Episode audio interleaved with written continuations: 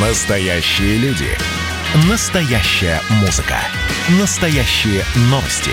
Радио «Комсомольская правда». Радио про настоящее. 97,2 FM.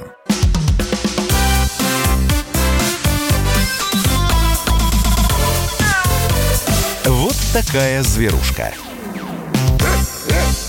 Антон Челышев. Я приветствую в студии кандидата ветеринарных наук, главного врача ветеринарной клиники «Спутник» Илью Середу. Илья Владимирович, здравствуйте. Здравствуйте. Как, э, собственно, как там дела у ваших пациентов? Пациенты... На что жалуются сейчас в основном? Э, пациенты, как обычно, некоторые болеют, некоторые выздоравливают. Слава богу, таких э, большинство, я имею в виду тех, которые выздоравливают. А, жалуются на разные. Ко мне в основном ведут хромоногие. А к моим коллегам с абсолютно различными... Все остальные. Да, все остальные. Так что ничего особо пока не меняется глобально. Ковидом пока не болеют. Угу. А, животные вы имеете в виду? Да, конечно, конечно. Ну, э, с одной стороны, не болеют, с другой стороны, все больше как бы случаев, а, когда официально заявляют о наличии ковида у домашних животных. Вот, в частности, э, в Японии, э, в Японии сообщили э, о том, что у них обнаружили двух кошек, а, двух кошек, а, у которых подтвержден коронавирус. Об этом официально сообщили Всемирной организации здравоохранения животных. А, собственно, тут все как обычно. Владельцев животных госпитализировали с COVID-19. У кошек взяли в карантинном учреждении, видимо, специальном для животных, мазки из носа и горла. И, в общем, эти мазки дали положительный результат на SARS-CoV-2 кошек поместили на карантин, а потом возвратили владельцам после подтверждения отрицательных результатов. По данным Всемирной организации здравоохранения животных, а, с начала года зараженные коронавирусом животные выявлены в 17 странах мира, а, в том числе в России. Восприимчивыми к новой, к новой инфекции оказались собаки – а, представители семейства кошачьих, кошки домашние, а также львы и тигры, ну и представители семейства куньих, хорьки, хорьки и норки.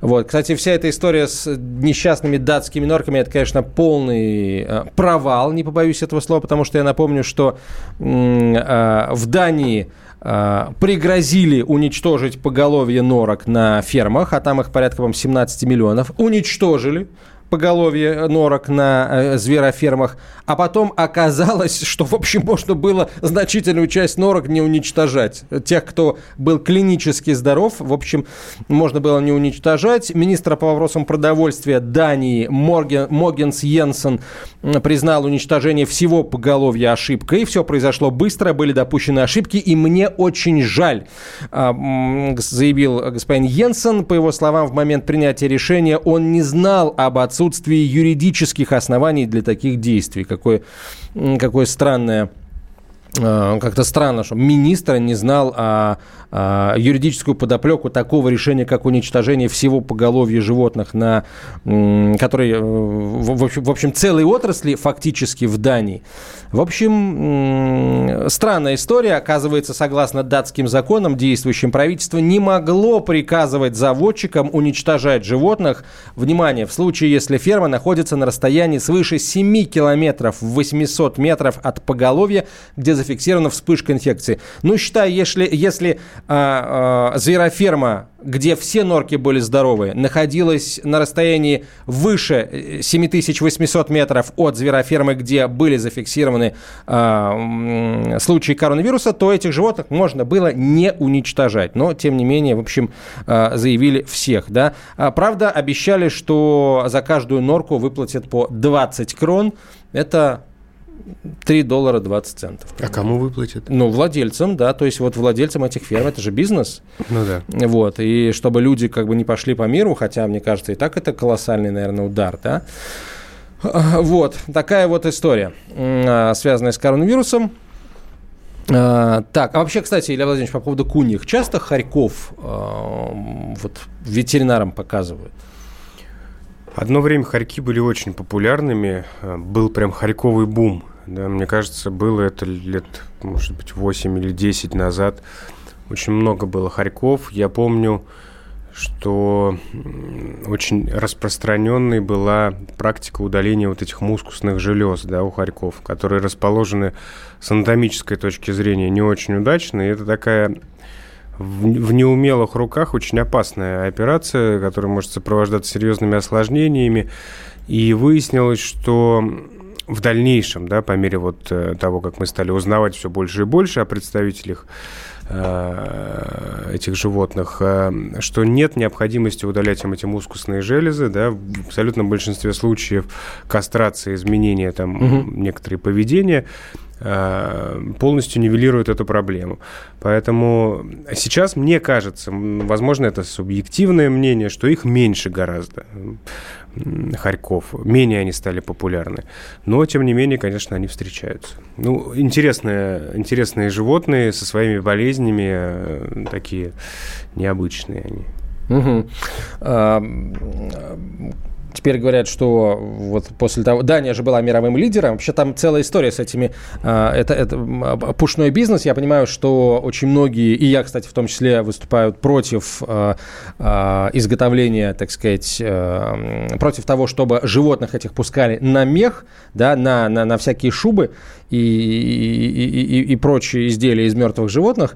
Так вот, Советский Союз был лидером в, в этом виде бизнеса, когда Советского Союза не стало, пальму первенства перехватила именно Дания. Дания была мировым лидером по производству пушнины, а, именно вот такой дорогой типа норки. А, а теперь вот, получается, Дания скатилась не, не, непонятно куда. И э, вот говорят, что у российской э, пушной отрасли вновь появилась возможность, так сказать, наверстать упущенное. Ну, интересно, это на качество меха же как-то... Я, я так понимаю, что они были не утилизированы или утилизированы? А вот это вопрос, кстати, вот это вопрос. Mm-hmm. Куда девать, куда девать, так сказать, останки? Коронавирусный мех. Ну, в общем, да. А, кстати, по поводу меха и коронавируса, между прочим, есть тоже новость, и она а, мы даже вот в заголовок сегодняшней программы вынесли. Да, кстати, друзья, свои вопросы о здоровье животных вы можете присылать Илье Владимировичу Середе прямо сейчас. WhatsApp и Viber на 967 200 ровно 9702, 967 200 ровно 9702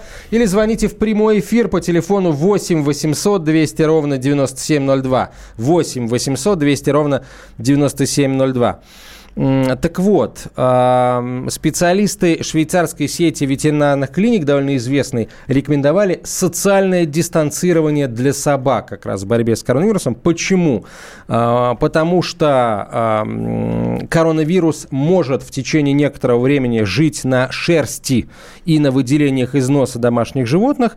И, например, если его владельцы заболели, то контакт с собакой из этого дома может привести к просто банальному механическому переносу вируса. Да, да То есть мы вот... об этом говорили, вот как только эта вся история начинала, началась с пандемии, тогда вообще были абсолютно отрывочные данные о том, болеют животные или нет, и мы тогда прекрасно понимали, что они могут просто служить э, действительно механическими источниками передачи, как кнопка в лифте, условно, такими же. Ну и вообще, э, кстати, вот по поводу э, дистанцирования, ну, это же невозможно. То есть это получается, что собаки должны либо постоянно быть на поводке а, и, э, в общем, каким-то таким, каким-то образом контролироваться их перемещение должно быть. И, опять же, это будет срабатывать только в том случае, если оба владельца будут это понимать и не будут, как бы будут каким-то образом пресекать, да, вот возможность собак э, из одной семьи пообщаться с собакой из другой семьи. Но в России, насколько я знаю, никто на этого особо внимания не обращает, потому что вот, множество вижу мест, где гуляют люди с собаками, и, в общем, собаки прекрасно обнюхивают друг друга, и мы, в общем, не соблюдаем эту социальную дистанцию. А, дорогие владельцы собак, вот с вашей точки зрения, эта мера, а, э, это серьезная мера, серьезный такой совет, к нему стоит прислушаться? А, или вам кажется, это э, как бы ну, глупость какая-нибудь, там чушь несусветная, условно говоря, или, может быть, не глупость, да, а такая знаете, а, не очень работающая история. Вот э, не сработает это по крайней мере, в нашей стране. В общем, что вы об этом думаете? Пишите WhatsApp и Viber на 967 200 ровно 9702, 967 200 ровно 9702. Ну и, соответственно, вопрос о здоровье животных, как я и говорил, тоже присылайте. Вот первый, первый же вопрос. У сфинкса 11 месяцев на спине появилось темное пятно 2 а, на 2 миллиметра. На родинку не похоже, так как не выступ... то есть не выпуклость, более похоже на изменение пигмента. Есть ли повод для беспокойства? Скорее всего, нет. Действительно, у, у животных, у кошек, у собак, так же, как у людей, может происходить спонтанно изменение цвета кожи на некоторых участках, изменение пигментации. У животных это, мне кажется, даже чаще, чем у людей а, происходит. Просто мы этого не видим, потому что кожа скрыта обычно а, шерстью, а у сфинксов она, соответственно, вся на виду. Поэтому все пигментные изменения владелец может наблюдать во всей красе. Э, если действительно она не возвышается над поверхностью кожи, нет признаков так называемой эрозии или утолщения, или наоборот истончения кожи, э, то поводов для беспокойства, скорее всего, нет никаких. Хорошо, доктор, а как же, а, при каких случаях этот повод появляется? Конечно, все знают э, название этого вида рака, да, меланома, mm-hmm. это да, довольно злая штука. При каких случаях стоит э, заподозрить ее, да, и, э, и соответственно, обратиться к ветеринару за помощью, за консультацией? Ответ на этот вопрос рассчитываем получить от вас после Короткая реклама, друзья. Ваши вопросы и ответы на наш вопрос присылайте WhatsApp и Viber на 967 200 ровно 9702. Вот такая зверушка.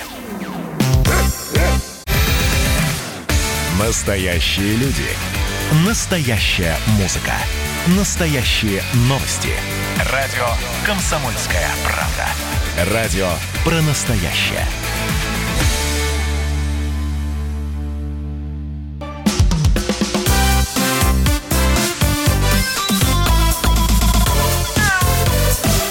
Такая зверушка. А, продолжаем. Илья Середа, кандидат ветеринарных наук, главный врач ветклиники «Спутник». Я Антон Челышев. Ваши вопросы WhatsApp и Viber на 967 200 ровно 9702, 967 200 ровно 9702 или э, звонки в прямой эфир по телефону 8 800 200 ровно 9702. 8 800 200 ровно 9702. Итак, Лев Владимирович, э, вот что насчет такого, а, такого подозрения очень серьезного, в каких случаях нужно а, скорее показывать изменения на коже врачу ветеринару? На, на самом деле опухоль, э, такая опухоль, как меланома, очень часто поражает не только кожу, а может быть даже чаще поражает слизистую оболочку, особенно ротовой полости. Поэтому э, это, кстати, как раз те случаи, когда владелец замечает проблему очень поздно, потому что, ну, далеко не каждый заглядывает каждый день в рот своей кошки или собаки, да, и до тех пор, пока не появятся какие-то другие симптомы, там, изменение формы, асимметрия или кровотечение даже изо рта, то владельцы не подозревают, что там есть проблема. Но в абсолютном большинстве опухоли ведут себя э, ну, как бы похоже, да, то есть опухоль растет, развивается и, соответственно, меняет э, форму органа, на котором она растет. Кожу тоже можно назвать органом, поэтому э, если опухоль развивается, то она, как правило, меняет форму кожи, да, появляется какое-то какое возвышение, уплотнение или, как мы говорим, образование, да, которое имеет некоторые другие характеристики даже на ощупь. Да, пальпаторно мы можем определить, что есть э, изменения в структуре кожи. А, это может являться основанием для беспокойства, но далеко не всегда, потому что у а, животных также часто встречаются и доброкачественные опухоли, особенно во второй половине жизни, так называемые липомы или жировики их еще называют, да, которые а, затрагивают кожу или подкожную клетчатку. Основным критерием, который в данном случае может и должен вызывать беспокойство, является быстрый рост. Я не очень люблю вот такой, скажем, подход, когда Э, владелец, владельцу говорят, или владелец сам так считает, что давайте понаблюдаем. Да? В случае с опухолью давай, такая тактика «давайте понаблюдаем» может стоить жизни. Потому что самое неприятное, что опухоли, как, как вы знаете, могут метастазировать. Особенно этим характерна та же меланома. Да? Опухоли метастазируют на очень ранних стадиях, и как правило, не поддается э, эффективному лечению даже химиотерапевтическими препаратами. Поэтому если вы видите, что есть, появилась какая-то опухоль, образование, припухлость, лучше э, обратиться к врачу и самый быстрый вариант диагностики – так называемая биопсия. Да? Причем это относительно безболезненная процедура, когда а, тонкой иглой пунктируется опухолевое образование, выдавливаются клеточки на стекло, и доктор-цитолог уже ставит диагноз на основании проведенного обследования. Спасибо, Илья Владимирович. Э, друзья, ваши вопросы в WhatsApp и Viber на 967 200 ровно 9702 присылайте или звоните в прямой эфир по телефону 8 800 200 ровно 9702. У нас Елена Сергеева Посад на проводе. Елена, здравствуйте. Здравствуйте. Слушаем вас, да, пожалуйста, вы в эфире. А, будьте добры, подскажите, пожалуйста, что можно, как можно помочь собаке? У нас собаке три года будет. А, год мы ее стерилизовали. И вот сейчас у нас проблема, ну как практически она возникла сразу, а, собака стала, у нее недержание. Она не держит мочу. И вот ночью, когда спит, у нее пеленка мокрая. Вот что-то, какие-то есть препараты или необходимо какое-то вмешательство? Как вот подскажите нам, пожалуйста. Да. А, смотрите, очень часто а, причиной данного состояния является а, действительно стерилизация, когда мы удаляем яичники, удаляем эстрогены, и сфинктер мочевого пузыря испытывает, скажем так, он теряет свою, свой тонус, и э, можно столкнуться с такой проблемой, как недержание мочи. Насколько я помню, а, если мне не изменяет память, статистики, если верить, то этому, к этому предрасположены крупные породы собак, и у них это осложнение может э, достигать 5% случаев. Особенно часто эта проблема встречается у боксеров. А, у собаки породы боксер, я имею в виду. А, и лечение в этом случае подразумевает применение препаратов, которые действуют на сфинктер. И самым эффективным препаратом является прополин, который продается в ветеринарных аптеках. Это ветеринарный препарат. Обычно, конечно, мы просим прийти на прием и убедиться в том, что данная проблема не связана с какими-то другими а, болезнями, например, эктопия мочеточников, хронический уроцистит или что-то еще. А, если мы понимаем, что это так называемый э, синдром недержания мочи кастрированных сук, то назначается этот препарат. В большинстве случаев он помогает.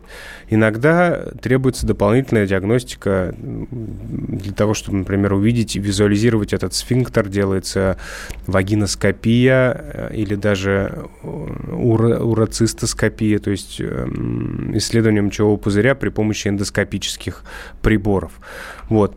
Если вы не были у врача, сходите к врачу для того, чтобы исключить те проблемы, которые я перечислил, и, соответственно, доктор назначит вам лечение. А еще вопрос. А, так, давайте еще звоночки примем. Неля, город Владимир. Неля, здравствуйте. Вы да, в эфире. Здравствуйте. Алло, здравствуйте. У меня такой вопрос. Скажите, пожалуйста, у меня я, значит, ну, как бы я это выяснила сама, что идет аллергия на питание собаки. Вот. На что аллергия, простите? А я не знаю, я не могу разобраться. Понимаете, в чем дело? То есть смешанное кормление, смешанное кормление идет. То есть иногда я корм даю, вот, и, а иногда значит, мы варим, ну, просто отвариваем кашу и даю с мясом. А как это проявляется? Так это какие-то кожные проблемы или что происходит? Да, да, она чешется, бесконечно чешется, понимаете? Угу. Вопрос в чем? Вопрос, что делать, да? Да, что делать. Вопрос том, что я понимаю, что я могу дать какие-то ну, противоаллергенные препараты, но, угу. но я должна как-то выяснить, что я... Да, я боюсь, что это не вы должны выяснить, все-таки, а врач должен выяснить, наверное. Да, смотрите, это называется у дерматологов, э, есть такой термин диагностика зуда, да? То есть зуд, э, когда возникает желание что-то почесать, у животных встречается часто, а вот причины зуда иногда выявить очень сложно. Одна из причин, вы действительно сказали, что это может быть аллергия. А вот на что аллергия? Задача дерматолога выяснить. Иногда это бывает пищевая аллергия, иногда аллергия может быть э, связана с наличием блох, да, и аллергия может э, проявляется в виде... Э, возникает из-за того, что собаку кусает блоха и слюна вызывает вот такую реакцию слюна блохи. А в некоторых случаях это э, атопический дерматит, когда мы, нам не удается выяснить точную причину и так далее. В общем, на этот вопрос, к сожалению, я дистанционно вам не смогу ответить однозначно и предоставить какой-то алгоритм действия, потому что собаку должен обязательно осмотреть врач-дерматолог. Да. Есть э, специальный алгоритм действий. Да. Вы сначала должны выполнить первый, второй, третий шаг, ну, как, как минимум обработать собаку от блох, если вы это не делали последние месяц или два, посмотреть на реакцию и дальше следовать советам врача. Дерматологические проблемы – сложные проблемы. Иногда решать их действительно сложно, и без осмотра дистанционно консультировать очень тяжело. Просто так принимать противоаллергические препараты я вам не советую. И более того, многие антигистаминные препараты, которые э, принимают люди, очень плохо а, работают у собак или практически являются неэффективными. Поэтому ищите доктора-дерматолога и записывайтесь к нему на прием.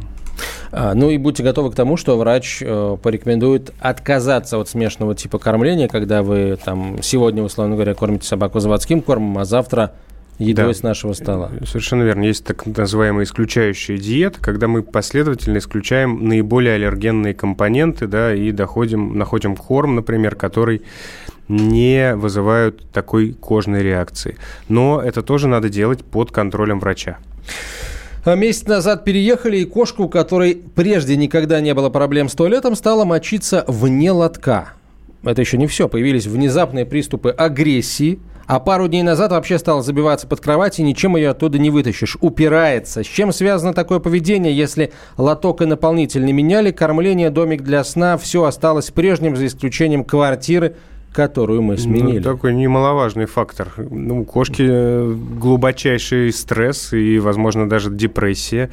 И это может плохо действительно повлиять на ее состояние. То есть, если сейчас она мочится по, в других местах по причине стресса, то более серьезным проявлением этого стресса может, может быть э, тот же уроцистит, то есть воспаление мочевого пузыря, который у кошек э, очень часто обусловлен стрессом.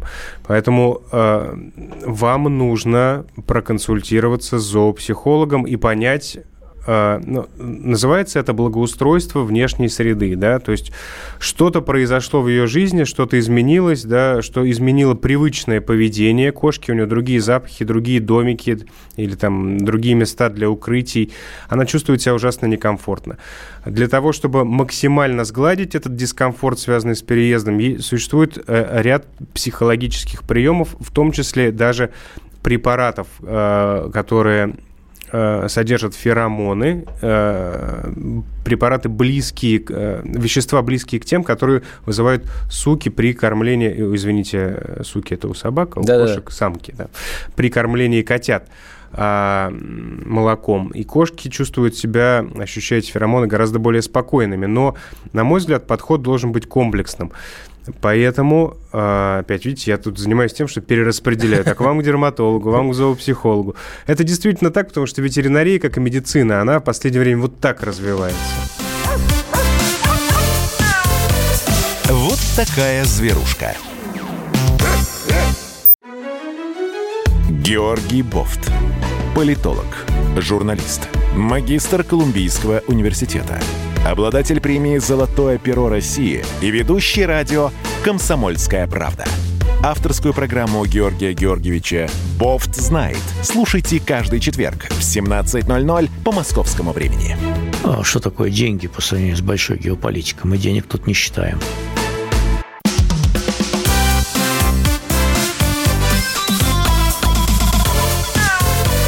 Вот такая зверушка.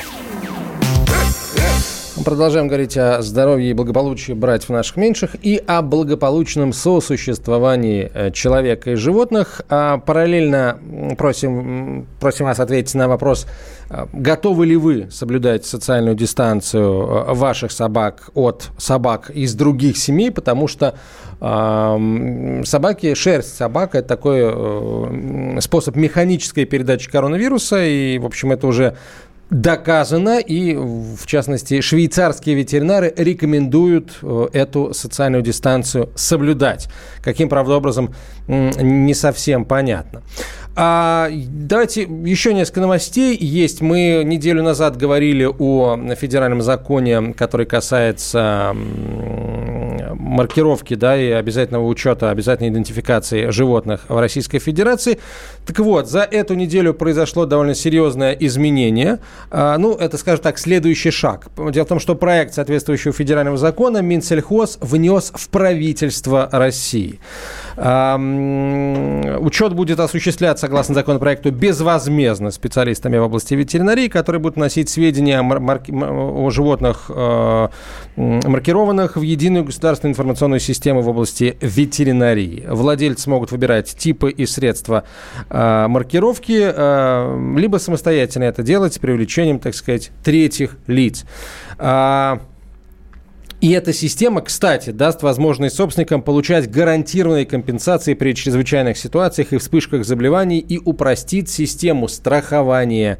Вот. Конечно, в первую очередь это касается сельскохозяйственных животных, но а, проект э, этого закона содержит перечень, в котором и домаш... мелкие домашние животные, животные компаньоны тоже указаны. Но перечень животных, которые будут подлежать э, маркированию, а также сроки введения учета будут утверждаться уже правительством. А процедура и способы будут прописаны в ветеринарных правилах. В общем, последнее слово, получается, осталось за правительством. Будем ждать э, его решения. Вообще, конечно, это а, вопрос очень важный. Я, например, выступаю за то, чтобы домашние животные в этом списке, я имею в виду животные компаньоны в этом списке остались. Илья Владимирович, вы, если ваше мнение не изменилось за эту неделю, то... Не изменилось, я тоже вас полностью поддерживаю. Конечно, это нужно обязательно делать, на мой взгляд, обязательно. Так, ну еще есть, э, есть, еще есть э, новость очень интересная. Netflix, друзья мои, снял документальный фильм о сборной России по танцам с собаками. Действительно, американский стриминговый сервис Netflix анонсировал выход нового документального сериала а, «Мы чемпионы». Он посвящен необычным видам спорта, пишет «Комсомольская правда». Съемочная группа Netflix побывала в разных странах и сняла несколько выпусков, каждый из которых посвящен э, малоизвестному какому-то виду соревнований. И вот один из эпизодов проекта расскажет зрителям о, та- о танцах с собаками и э, вот в качестве героя, в качестве, скажем так, главного персонажа для этого выпуска была выбрана сборная России по э, этому кинологическому виду спорта, по танцам с собаками. О том, почему именно она, э, нам рассказал президент Российской кинологической федерации Владимир Голубев. Эпизод сериала «Мы чемпионы» рассказывает об открытом чемпионате Европы по танцам с собаками, который проходил в 2019 году. Поскольку главными претендентами на победу в этом состязании были представители сборной России, съемочная группа приезжала в нашу страну. Общались с участниками команды, присутствовала на тренировках. Мы, Российская хирургическая федерация, была рада помочь, конечно, коллегам погрузиться в такую удивительную дисциплину, рассказать им все тонкости и сложности. У нас в России данный вид спорта активно развивается и становится все популярнее. В 2019 году сборная команда России стала абсолютным чемпионом Европы по танцам с собаками, а позже и абсолютным чемпионом мира. А, кстати, э, чемпионат Европы по танцам с собаками этой осенью должен был пройти в России, но по известным причинам а, он не состоится, перенесен на следующий год, как а, чемпионат мира по аджилити, скоростному преодолению препятствий с собаками, тоже пройдет в России в 2022 году. Это был президент Российской кинологической федерации Владимир Голубев. Кстати, вот по, судя по, по заявлению Netflix, релиз документального сериала «Мы чемпионы» на 17 ноября намечен, то есть уже, получается, через три дня. Да, проект будет доступен на русском языке. Судя по официальному судя по официальному трейлеру, там будут такие, прям скажем, ну совсем необычные виды спорта, как гонки за сырной головой, по-моему, где-то где в Великобритании они проводятся, да, где там люди калечатся, убиваются, только чтобы догнать зачем-то эту сырную голову. Я, ладно, я там понимаю, был бы спрессованный там, я не знаю, 80 тысяч фунтов стерлингов, да, в одном рулоне можно было бы побегать, а за сырной, сырной головой, ну, ну, сомнительное удовольствие. Вот. И еще такой вид спорта, как, например, прыжки с лягушками. Ну, есть и такой вид спорта, да, есть, например, страна, где, если ты поймал лягушку, ты должен ее съесть. А, вот, ну, там их просто едят. А на этом фоне, на этом фоне танцы с собаками – это кстати, действительно такой серьезный кинологический вид спорта, очень полезный и важный, с моей точки зрения. А, вот, и как-то, ну, не знаю, конечно, люди сами будут делать выбор о том, что им больше по душе, кому-то, может быть, и за сырной головой гоняться нравится. Хорошо, давайте к другим новостям, к вашим вопросам, друзья, перейдем. Ой, нам тут вопрос такой прислали. Наш трехлетний неразвязанный лабрадор жаждет случки. Мы в раздумьях. Правда ли, что если, так сказать, кобеля развязать, надо будет потом уже регулярно устраивать ему эротические свидания? Если так, то с какой периодичностью, доктор, вот как у вас насчет вот Мне этот термин очень нравится. андрологии? Как будто там что-то в узел завязано, его надо развязать, и тогда все, уже не остановишь, как говорится. Ну, на самом деле, это не так. Вообще этот вопрос относительно того, собака обязательно должна хоть раз там родить, прежде чем ее стерилизовать, или там кобеля надо э, случку ему устроить, иначе он не вырастет или там, не знаю, мужиком не будет. Ну, что только не услышишь, на самом деле. Это просто э, смех э, отчасти. Ну, это домыслы, потому что случек может произойти сколько угодно, и наличие одной случки или ее отсутствие даже ни на что не повлияет, кроме как если вы это часто будете делать, ваш кабель будет опытным случником. Наверное, так. С этой точки зрения имеет смысл рассматривать эту историю. А вот над чем вам нужно подумать действительно, сейчас меня, наверное, закидают э, Дмитрий э, тухлыми помидорами, это по поводу кастрации. Да? Ну, я не, на, не, не настаиваю на этом, но если э, кабель э, не участвует в разведении, то никакого смысла сохранять ему, как говорится, его причиндалы нет, кроме, э, кроме э, как они могут стать источником проблем, например, гиперплазии предстательной железы и, и чего только. Ну, то есть, и мало того, что очень часто бывают всякие болезни, которые поражают эти органы, в том числе и опухолевые заболевания, но и чаще всего страдает от этого предстательная железа. И у абсолютного большинства кабелей, неважно, развязаны они или не развязаны, э, в возрасте 6, от 6 и старше, как правило, наблюдаются признаки доброкачественного изменения, увеличения предстательной железы, а иногда это заканчивается и более сложными патологиями, такими как кисты, опухоли и так далее. Поэтому э, подумайте о том, насколько насколько это приемлемо в вашем случае, и если это приемлемо, то мой совет его не развязывать, а кастрировать.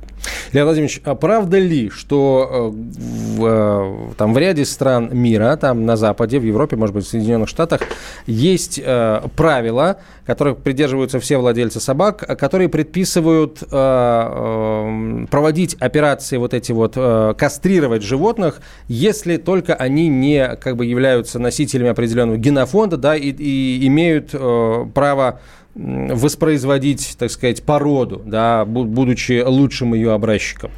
А, насколько я знаю, нет Э, обязательств кастрировать собаку, э, решение э, все равно принимает владелец в конечном итоге. Но кастрация в Европе и в США гораздо больше распространена, я имею в виду кобелей угу.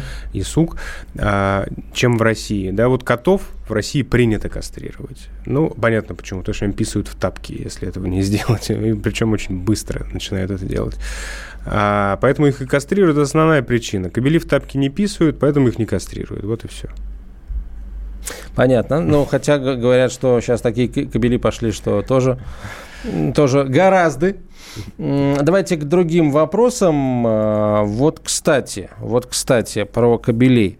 Но не, э, так сказать, орган не тот. А, у нашего пса начались проблемы с зубами. Карликовый чих 5 лет, налет, камень со всеми вытекающими. Нам провели чистку зубов, посоветовали удалить зубы, потому что они шатаются. Скажите, пожалуйста, неужели никак нельзя их сохранить? Жалко оставлять его без зубов, как он есть-то будет.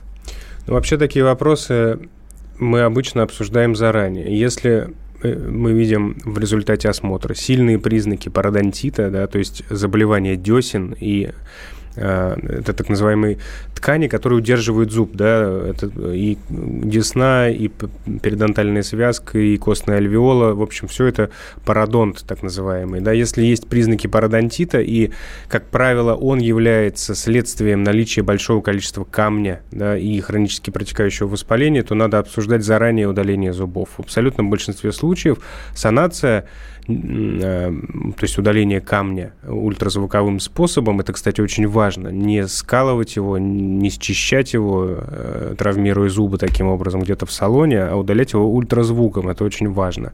И вычищать его в том числе из-под десны. Если мы понимаем после этого, что жизнь, э, зуб не жизнеспособен, то его обязательно нужно удалить и делать это все за один раз необходимо. Продолжим после короткой рекламы. Оставайтесь с нами. Вот такая зверушка. А вот о чем люди хотят поговорить, пусть они вам расскажут, о чем они хотят поговорить. Здравствуйте, товарищи! Страна слушает! Вот я смотрю на историю всегда в ретроспективе. Было, стало существует человек, который поставил перед собой цель, да, и сделал то, что сегодня обсуждает весь мир. Комсомольская правда. Это радио.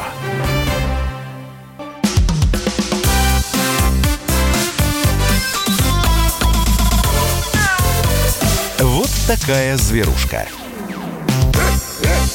А, продолжаем. У нас не так много времени осталось. Есть еще ваши вопросы. Друзья, присылайте их по-прежнему на 967 200 ровно 9702, 967 200 ровно 9702 или звоните в прямой эфир по телефону 8 800 200 ровно 9702, 8 800 200 ровно 9702. Так, ну вот давайте к этому вопросу перейдем. Как часто нужно актуализировать информацию в чипе? И нужно ли вообще, если мы не меняли ни место жительства, ни номер телефона? Это, видимо, имеется в виду вот те самые чипы, которые э, уже устанавливают да, для идентификации животных, для того, чтобы э, закрепить информацию о нем вот в одном конкретном месте. Хотя сейчас, по-моему, даже э, как таковой базы-то еще нет. А, насколько я знаю, актуализировать ее не нужно. Эту информацию, она сохраняется э, без э, ограничения временных сроков, э, на самом деле. И только в том случае, если вы меняете действительно место жительства или у вас изменились контакты, то можно э, эти данные изменить э, в системе.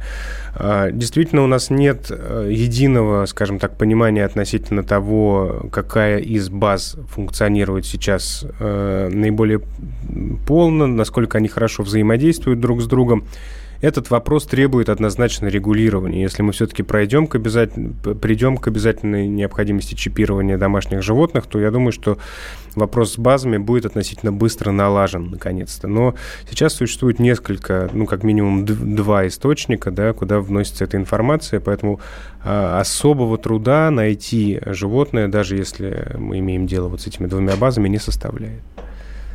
Так, спасибо, Илья Владимирович. Еще, наверное, давайте звоночек примем, да, насколько я понимаю. 8 800 200 ровно 9702. Тофик э, на проводе. Тофик, здравствуйте. Здравствуйте. Слушаем вас.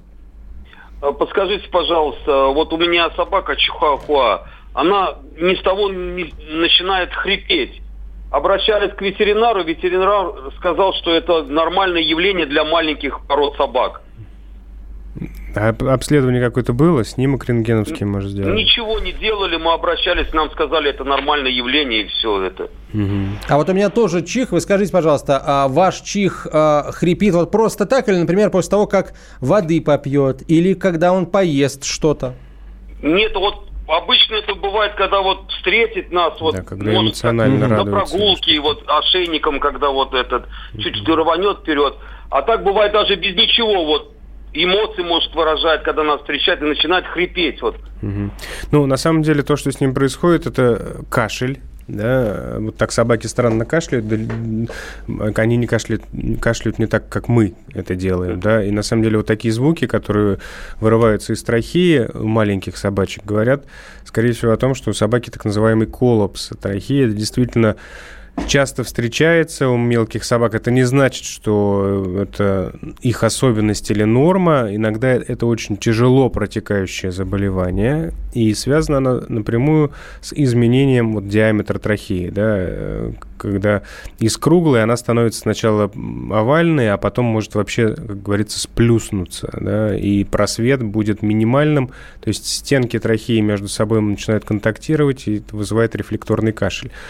Эта проблема э, лечится достаточно успешно э, терапевтически препаратами, которые снимают воспаление, и иногда, в том числе антибактериальными препаратами, потому что вот этот трахеид хронический, он должен в некоторых случаях лечиться антибиотиками. Диагностировать можно это, сделав снимок рентгеновский. Это минимальные требования для диагностики. Иногда требуется трахеоскопия, да, то есть введение эндоскопа в трахею для того, чтобы оценить его диаметр. В тяжелых случаях, когда лечение не помогает, есть вариант стентирования. Да? Ну, вот все знают, что такое коронарное... э, Нет, это шунтирование. А Мгм. еще есть стентирование. Да? Вот, когда в сосуд вставляют стенд, да, который как бы является каркасом для сосуда.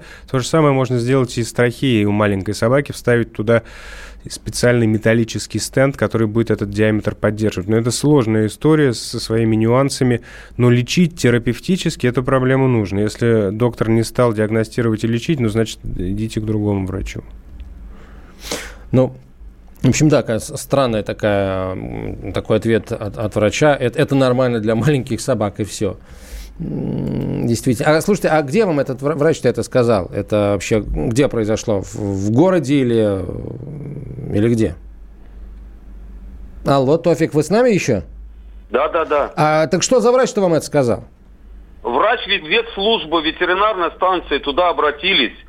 Э, Она сказала, вот она нашу собаку как обследует с момента приобретения этой собаки. Она у нас и, и у прививки ей делает, и все. Мы неоднократно ей говорили, что хрип идет, все. Она говорит, да это нормально, говорит, явление у говорит, маленьких пород собак. А в каком Всё, вы городе? Вот неоднократно мы обращались. В каком городе вы живете? Шебекина. Это регион, подскажите. Белгородская область. Белгородская область, да.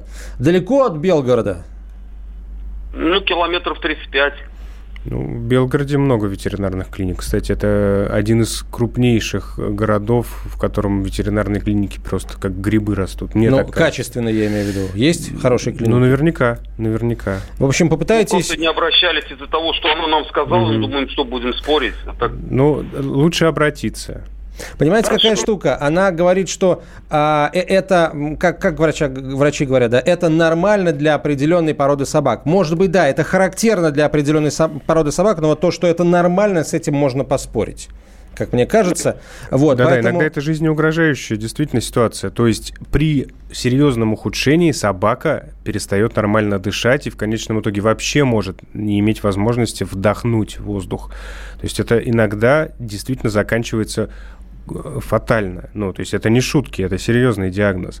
Поэтому диагностика уже сейчас уже очень важна. да. Вам надо понимать, как она будет реагировать на лечение, будет ли оно эффективным, или вообще вам надо готовиться к стентированию. Илья Владимирович, вопрос еще один, давайте успеем. У нашего попугая самец волнистого 7 лет потемнела восковица, то есть у него нос, да, имеется в виду, вот вы поняли, о чем идет речь. Всегда был ярко-синим, вдруг стал темно-коричневым. Это требует, это требует медицинского вмешательства или можно не переживать?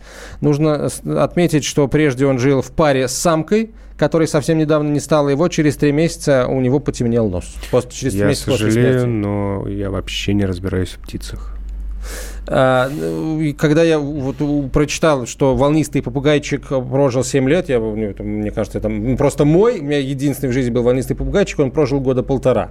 Да, по-моему, они живут чуть ли не по 20 лет. Да, волнистые? Да. Может быть, мне про- продали старого У меня волнистого у бабушки попугайчика на, с- на птичьем рынке.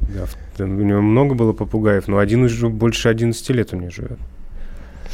А, в общем, в любом случае вам надо тогда искать э, специалиста-орнитолога. Они э, есть. Если вы живете в Москве, то я полагаю, что без проблем вы э, найдете такого специалиста. И вот обязательно покажите ему в, вашу птицу. На сайте «Комсомольской правды» в рубрике «Путеводители» появился очень интересный материал «Собаки плохо. Пять признаков, которые должны насторожить владельца э, животного». В общем, почитайте и э, как бы запомните, да, при каких, э, с, э, при каких ситуациях вам нужно обязательно обращаться к врачу. Спасибо большое. Илья Середа, Антон Челшев. До встречи через неделю. Вот такая зверушка.